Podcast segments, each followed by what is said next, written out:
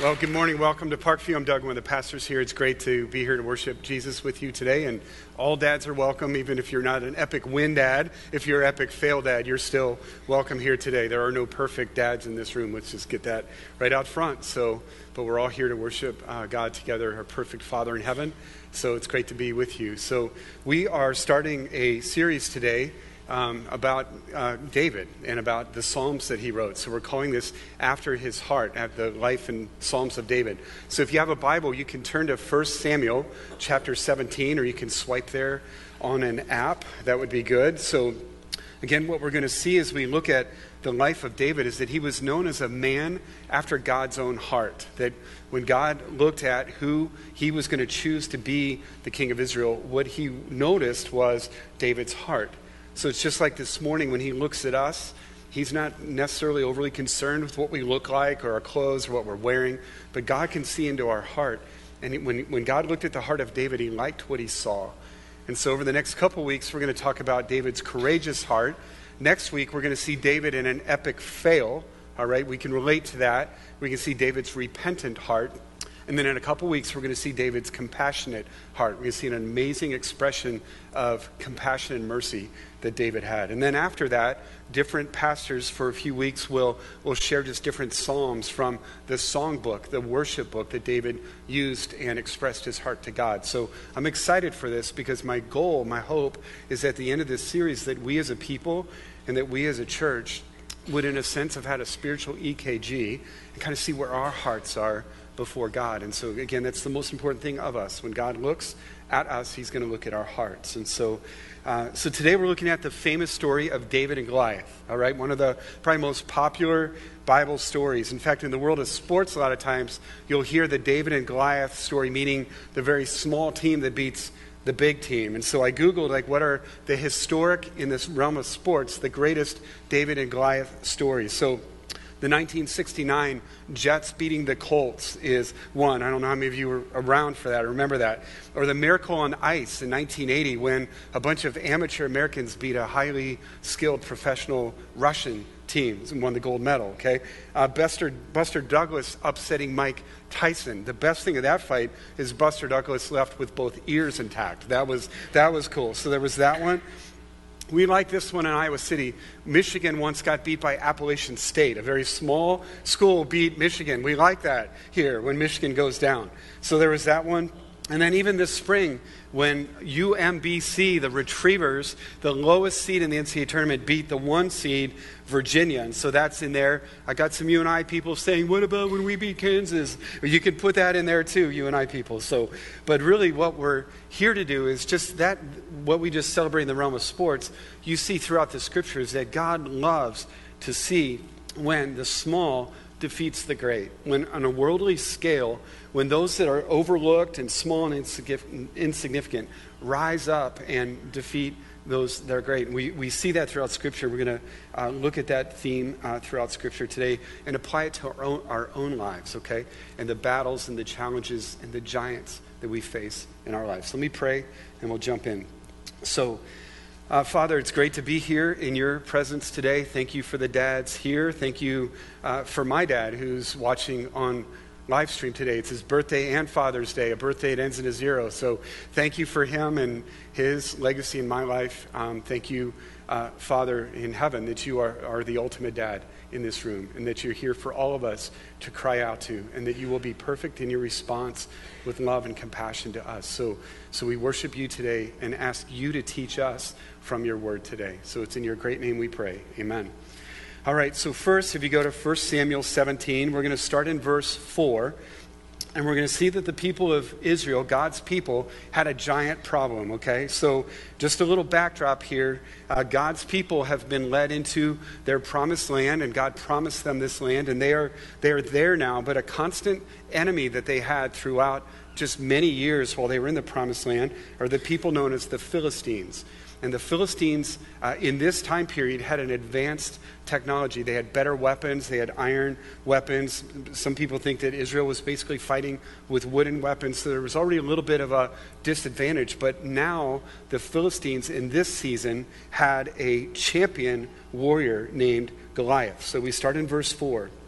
And it says, And there came out from the camp of the Philistines a champion named Goliath of Gath, whose height was six cubits and a half, or I'm sorry, six cubits and a span. So that'd be about nine foot six in today's measurement, all right? So he had a helmet of bronze on his head, and he was armed with a coat of mail, and the weight of the coat was 5,000 shekels of bronze. That'd be about 125 pounds.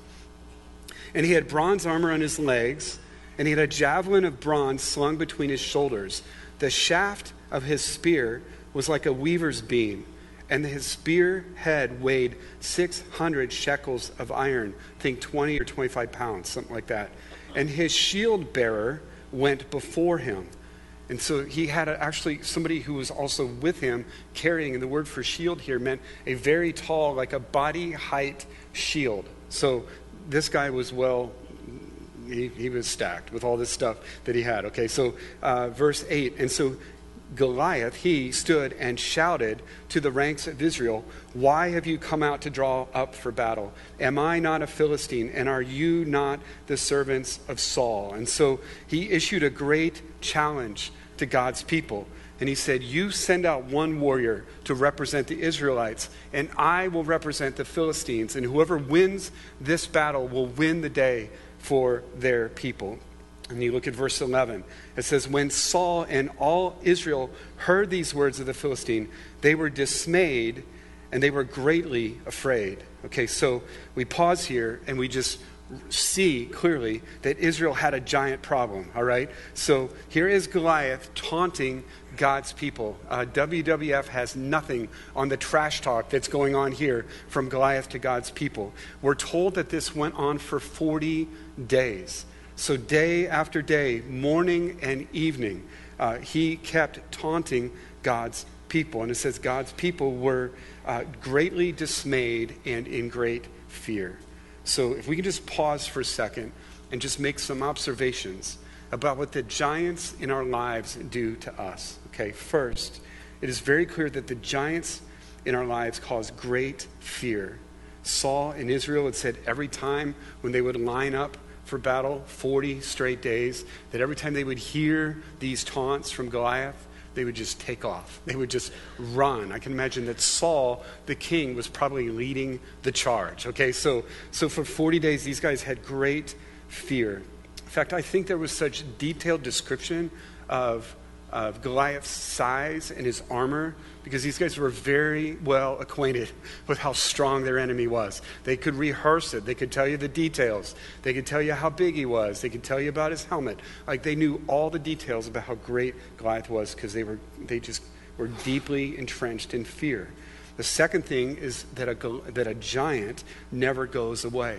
He was relentless in his pursuit of God's people. In fact, day and night, morning and evening would have been the prime times for prayer for God's people. So imagine maybe a giant in our lives is even when you're trying to pray about it, you just keep hearing the tauntings and you keep feeling the chills of fear. You just can't even talk to God because this giant in your life is interfering with these thoughts of fear. And then finally, uh, a giant in our lives can just crush our hope. The, word, the Hebrew words where it said that God's people were dismayed and greatly afraid just literally means they were crushed and they were broken. That, that Goliath's relentless taunts, that the size of this giant just caused great fear. Uh, he wouldn't go away and he crushed their hopes. So before we go on this morning, it's just good to look in our lives and say, do we have a giant problem in our lives? Like, what, what would you say are the giants? Is there anything that's approaching I doubt anybody has a nine foot six neighbor like taunting you every day. So not literal giant, right? But what are the things in your life that do the same things to your heart? That they, they rob your joy, that they cause great fear, that they crush your hopes. What are those? And sometimes I can categorize them in categories that start with F. Like uh, a lot of times our giants can be family related. That that maybe there's uh, one of our children that, that is kind of walking away from us or walking away from God or a family member you love. And so, uh, family issues. You've been hurt by someone in your family. There's tension in your family. Sometimes a giant can be something in our families that just does not change, it does not go away. So you think about family, I think about our futures. I know some of us are facing big moves. Uh, there's some uncertainty in some careers in this room. Like those kind of things, something about our, our future can cause us to be afraid and uncertain. And so you got family, you got, you got your future. Um, what about finances? Like just will we be financially secure in five years or 10 years? And, and so if we could put a fourth one, I know it doesn't start with an F, but let's put our physical needs, okay? It's, at least it's a, okay? So like our bodies or our health, it just seems like for me, if there are giants in my life, usually they can come in and out of those four general categories. And so there's actually a blessing that comes our way when we face a giant. Because when you face a giant like this, uh, the giant just doesn't go away. Like you can't just ignore it for a couple days and it just fades. Like a, a legitimate giant is going to be there. And so, one of the kind of a strange blessing that happens to us is that when you face a giant, your heart is opened up. You get to see inside your heart. And so, when the Bible talks about the human heart, when I said earlier that God doesn't really look at our outsides, but He's looking at our heart, the heart is the real you, your ambitions, your hopes, your drives, like what's most important to you. And so a giant can expose our hearts, and you're going to see one of two things. You're either going to see fear or you're going to see faith. And so when you look at the Israelites' hearts at this time, you look at King Saul's heart at this time, you see fear.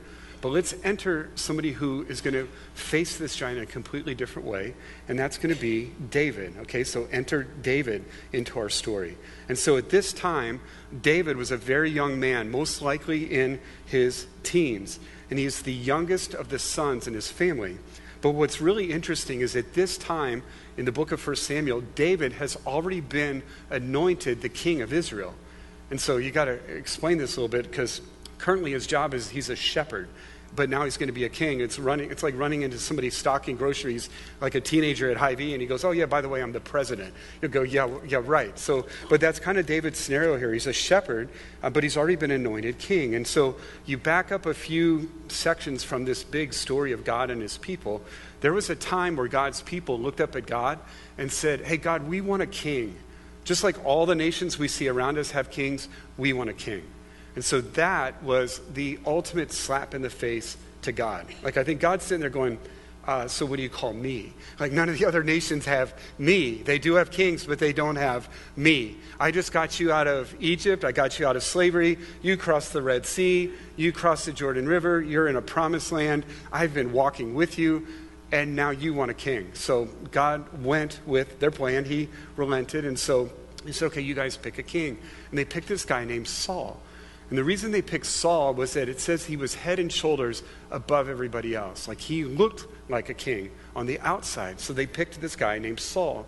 The problem with Saul was that you couldn't count on him in a tight situation. And so this is one of those examples. When Goliath is taunting, Saul is turning and running. He's probably leading the charge. And so the biggest problem with Saul was that he did not have a real heart for God. He did not really have a heart to obey God. And so when God looked at Saul, he saw maybe an impressive body, but he saw a weak heart. God's people went the other way around. They went with the big body and didn't see the heart. And so God was done with Saul, and God said, I want to find a king who is after my own heart. So he sent his prophet Samuel to a home of a man named Jesse, and he said, The next king is going to be one of Jesse's sons.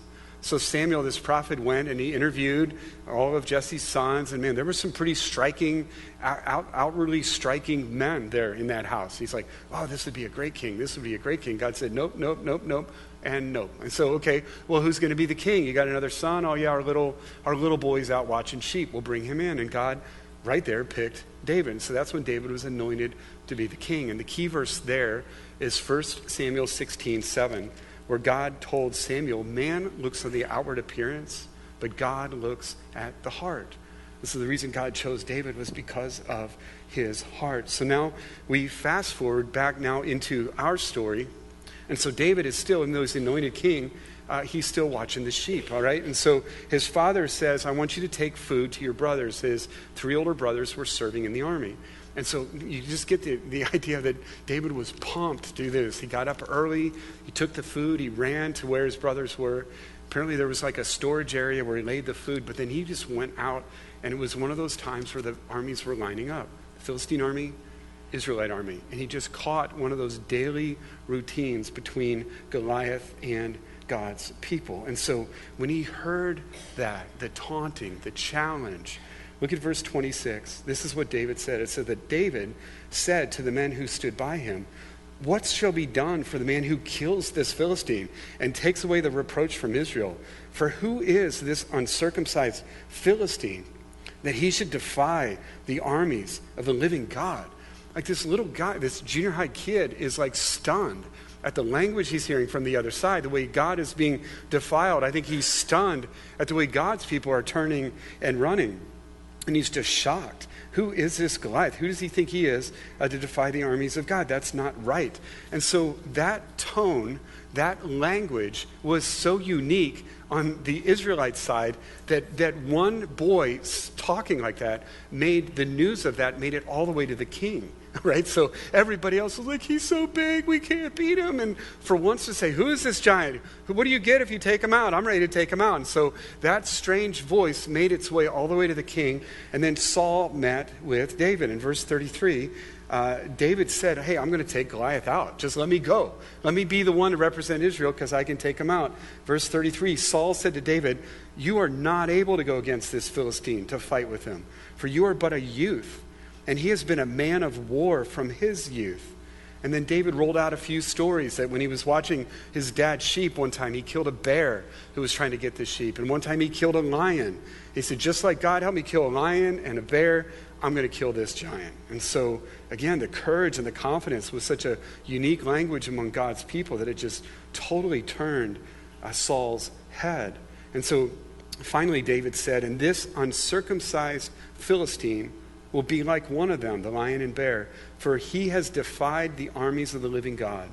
And David said, The Lord who delivered me from the paw of the lion and the paw of the bear will deliver me from the hand of the Philistine.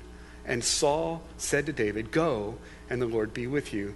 Guys, that last little bit is one of the most weak and passive like points of leadership. Like here's here's a king that really this is his job. He was chosen to go and represent Israel in front of Goliath, but here he is sending out this little junior high guy, you know, and saying, "God be with you." Like and as he's saying that, I'm sure his voice is quivering, his knees are knocking. Like Saul, a very weak leader, sending now this child to go who is the only one in all of Israel who had faith in God, all right? And so so there goes David, and he's going out with this little king's blessing. God be with you. I'm sure he's going, yeah, right. What do you know? And so, so he's heading out.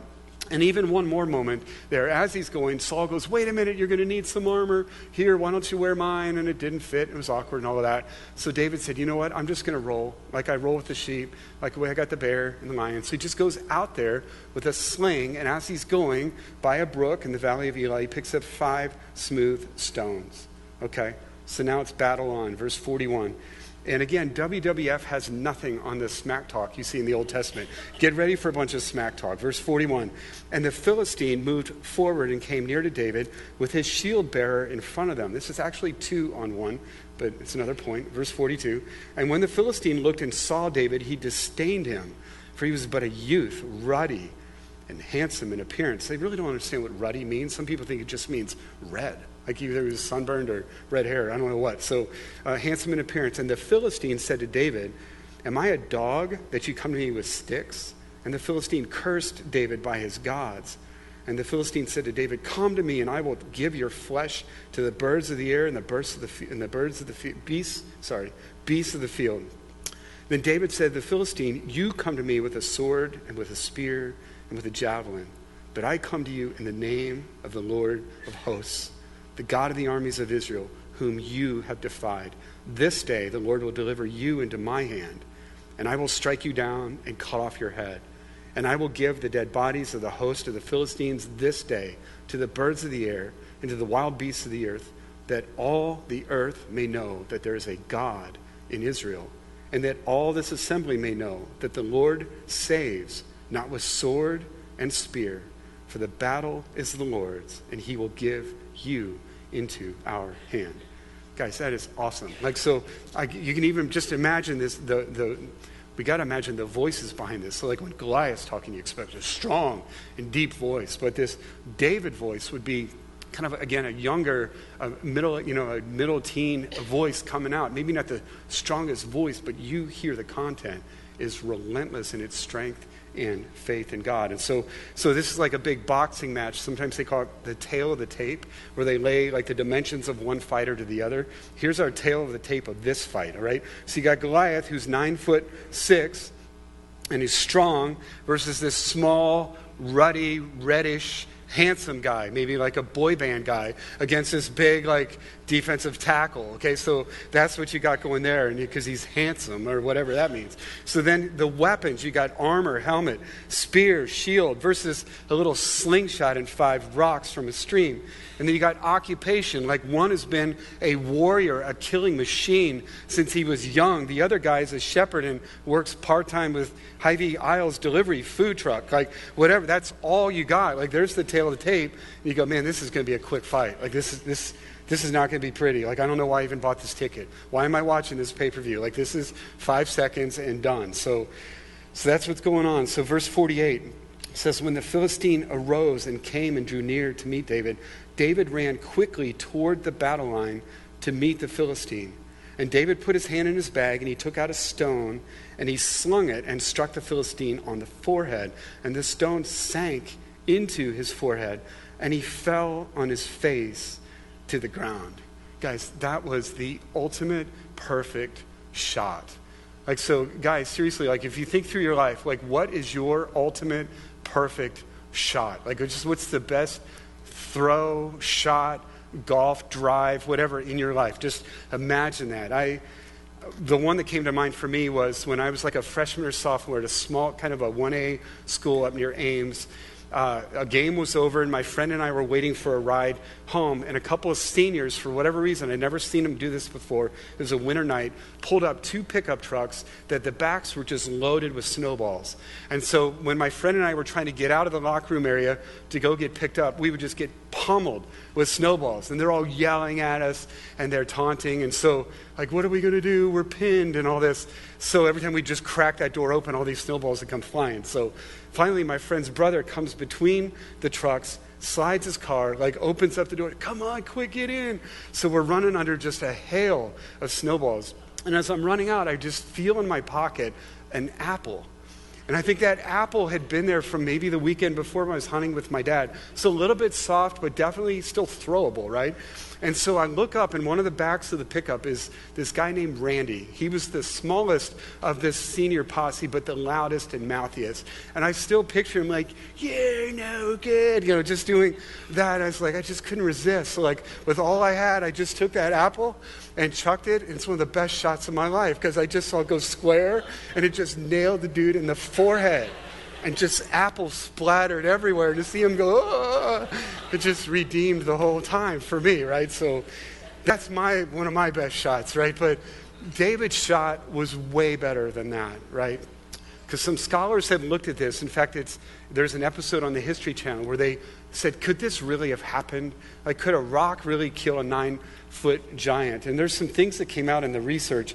One is, like, if you looked at Goliath and considered that very tall shield in front of him, if you considered the helmet covering part of his head, like one, one researcher said, you had about a five square inch area that would have even been accessible for this throw. Okay, so it's a perfect shot. And then other people asked, well, could this have actually killed a man?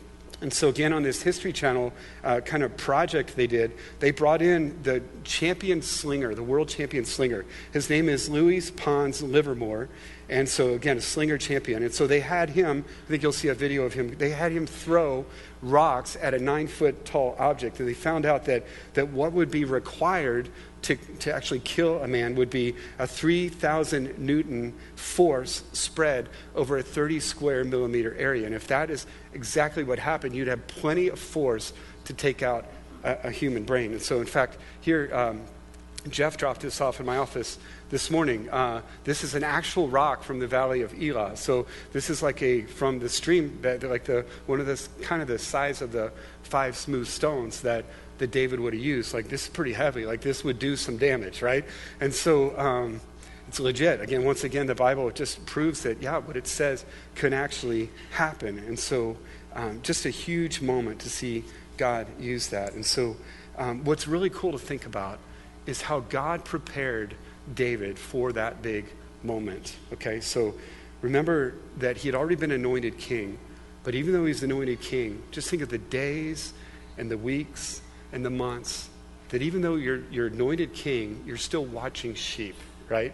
And so, what's a teenage guy do if you're just sitting out there watching sheep? Don't you think you've got your sling?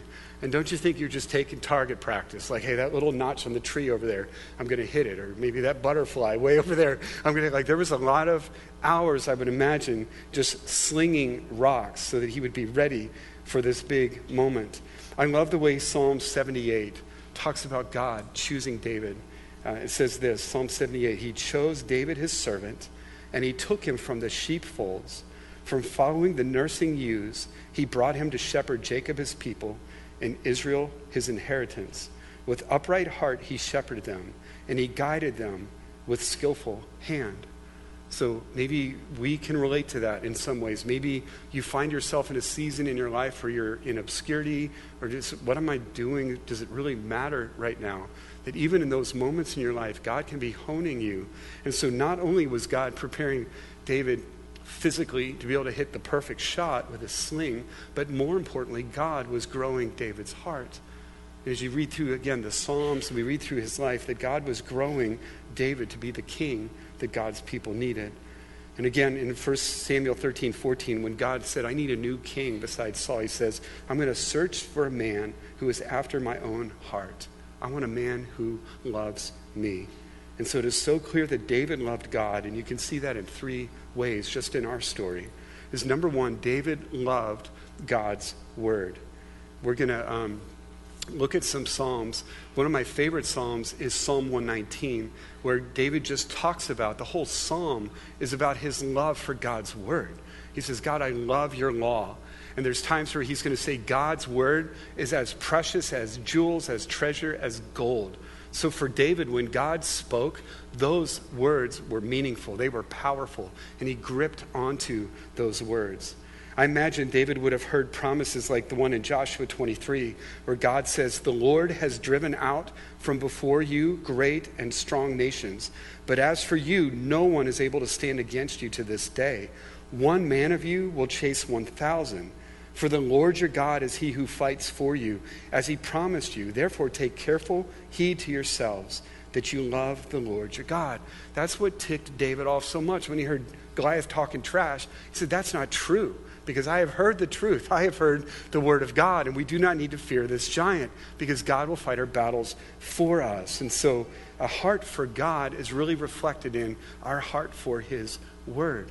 And so, again, this morning, if we were to do a heart check for ourselves, how would we say we are this morning at just longing for, craving, and enjoying and doing the Word of God? But David is, is, is showing us that in very powerful ways. Okay, the second thing you see David do just in this quick story with David and Goliath is that he was a man who remembered God's faithfulness. Remember, how do you know you can take out Goliath? Well, God help me beat a bear. God help me beat a lion. He quickly rehearsed what God had done for him in the past. And so it's really interesting if you continue with the story that after uh, Goliath fell and David killed him, David took Saul's or took Goliath's armor and put it in, it says, in his tent. And so you say, why did he do that? So I think I think there was a little collection in, in David's living quarters. I think you might have seen a lion paw there. You might have seen a bear paw there. And now you saw Goliath's his armor there. I think what David was doing was collecting visible reminders to himself of how great his God is and what his God has done for him in the past. And I would say for us to handle the giants that are going to come inevitably into our lives, we have to be ready and we have to be quick to be able to look back in our lives and say, yeah, this looks hard right now, but remember God. Remember when God did this. Remember when God came through and did this. I try to do that in, in a couple different ways. I keep a journal, and I don't, I'm not the ultimate journaler who writes every day. I'm not the kind of journaler that when I die, people are going to collect these and turn them into great books. Like, that's not the way I journal. But I do like to remind myself on a regular basis of who God has been in my past so that I'm ready to face the challenges in my future. And I wonder what would you do to be mindful of how God has been faithful to you in the past. And the last thing I really see from David's heart here is that he proclaimed the greatness of God. Like what, what offended him the most was that God's greatness was being challenged and was being questioned. And he would have nothing to do with that. If you listen to David's battle cries, he's not like, yeah, look at these guns, or yeah, I'm really good with the sling, you better shut up. Like his only claim, his only plea was that his God was almighty that his God is great. You listen to the things that he said. The world will know there is a God in Israel. And not only the world, but my own people will remember that we have a God living in our midst. Like he was so convinced, driven by the power of God, not his own power. In fact, I think if there was one reason, as God is looking for the heart of a leader, He's not going to look for somebody who's confused. Who's great here, God or the king? Like David had, when that question was posed, God, David knew immediately, God is the one who's great, not me. So that kind of that kind of man, that kind of leader, is the person God gladly entrusts the keys to His kingdom. Yeah, you lead because you know you're not great. I am, and so David was driven by the greatness of God, and so I just wonder what you do when you face the giants. Like, what do you do to remind yourself of the greatness of your God? That if you stack God versus your giant, that there is no contest. Like, that just sucks fear out of your life when you realize that God is way greater than your giant will ever be. And so, David just reflects that for us. And let me just say before we move off David here is that there are some giants you might be facing this morning that really could be a one and done thing. Like, let's say there's a tension in a relationship and it's really on you to be maybe the one to take the first step, like to seek forgiveness or to seek restoration. I mean, there are certain giants that maybe could be felled with one act. Like uh, you've just been holding back, you've been fearful, and really all you got to do is do something, right? So some of our giants are like that. Can we also acknowledge that some of our giants aren't going to go away. Like if it was as simple as one act and it's gone, we would gladly do that. But there are some things out of your control. But realize that David understands that as well. 20 years of being proclaimed king before he actually became king.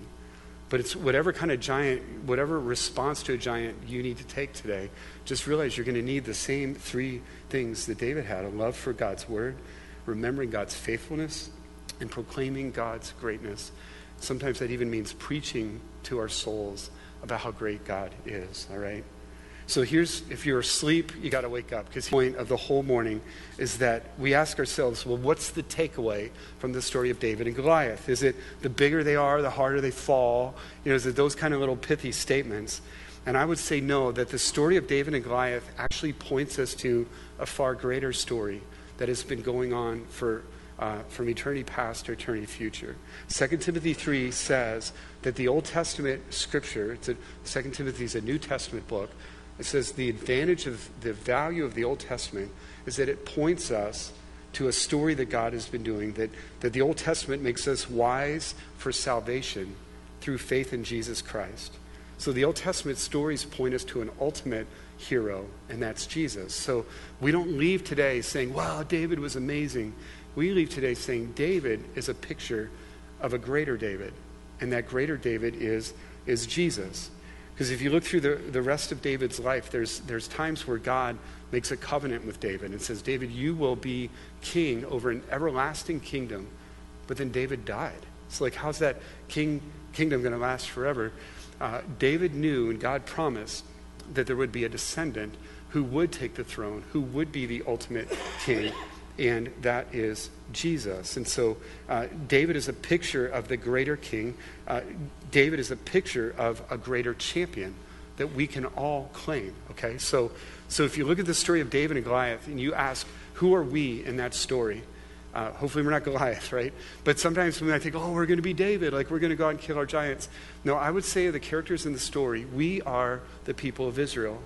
That we line up for battle that there's a giant on the other side who's way bigger than us, who's armed to the hilt, uh, who can totally wipe us out, that we are hopeless except for that God has sent us the ultimate deliverer. And just like David fought and won victory for all of God's people, Jesus Christ has done the same thing for us. He fought our greatest battle against sin and death, and he won that victory. And now, as followers of Jesus, we experience the joy of that victory. Like we walk now in Christ's victory.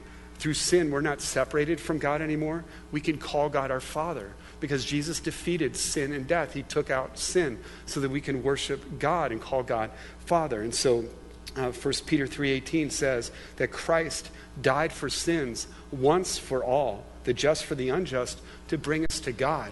There's our one big battle that we need to cling to today. It's not that David knocked out Goliath, it's that Jesus knocked out sin. And just like David's victory won a victory for all of God's people, Jesus knocking out sin and death is available for all of us. You put your faith in Christ, and then you experience the, the thrill of his victory. You are set free from sin. And then beyond that, you look at now that we can live our lives in the power of Christ. We can live in the identity of Christ, that we are his people. So Romans 8:31 says if God is for us, who can be against us? That's a promise you take against every giant in your life. And you take verse 37 in Romans 8 that says, In all these things we are more than conquerors through him who loved us. That Jesus in his love died for you. Not so that when you face your giants, it's not going to be you're just going to barely survive, but you're going to be more than a conqueror. You're going to defeat these giants that come your way, not on your own power, but fighting with the weapons that Jesus gives you His Spirit, uh, His Word, His promises, and His presence in your life. And so may we be a church that when, when the hard things come or the challenges come, may we be a people that when uh, the, the, the hard things in our life come upon us and our hearts are exposed, that we don't see a bunch of fear, but we see a people who are strong, who are filled with faith, not in their own abilities, but in the one who has won the victories for us, and that's Jesus Christ. So let's pray as we wrap up here. So, Father, I pray today that we would be a people who leave today not again just enamored with David and there's some cool things to his story, but I pray bottom line we'd be a people who leave today just realizing Jesus, what you have done for us, that you have dropped our greatest giant, and that is our sin and our death, our separation from our Heavenly Father, that, that Jesus, you took that out for us so that now we can be a people who know God and know that God is for us and that we can be more than conquerors through whatever we face. If it's family stuff or future stuff or financial stuff or physical stuff, you have empowered us to be victorious. Jesus, I pray that if this is new to anybody here today, I just pray this would be the day that, that God, some people in this room stop trying to fight the giants on their own, but they just like David, just cry out to you that, that our hearts would be fully dependent on you, not ourselves. God, maybe this is the day that you set a dad free from guilt or shame about ways he's dropped the ball as a dad or just tired of trying to be a good dad on his own strength. That this would be a day, God, that you just open up the eyes of a dad to say, Jesus loves you. Jesus died for you. Stop trying to do this on your own. Just, just Give him your life and your heart. And God, just knowing the power of a dad, the way you could just change a family, the way you could just change so many lives by even just one man today giving his heart to you. So, God, do a work in our midst. We love you. Thank you. In Jesus' name, amen.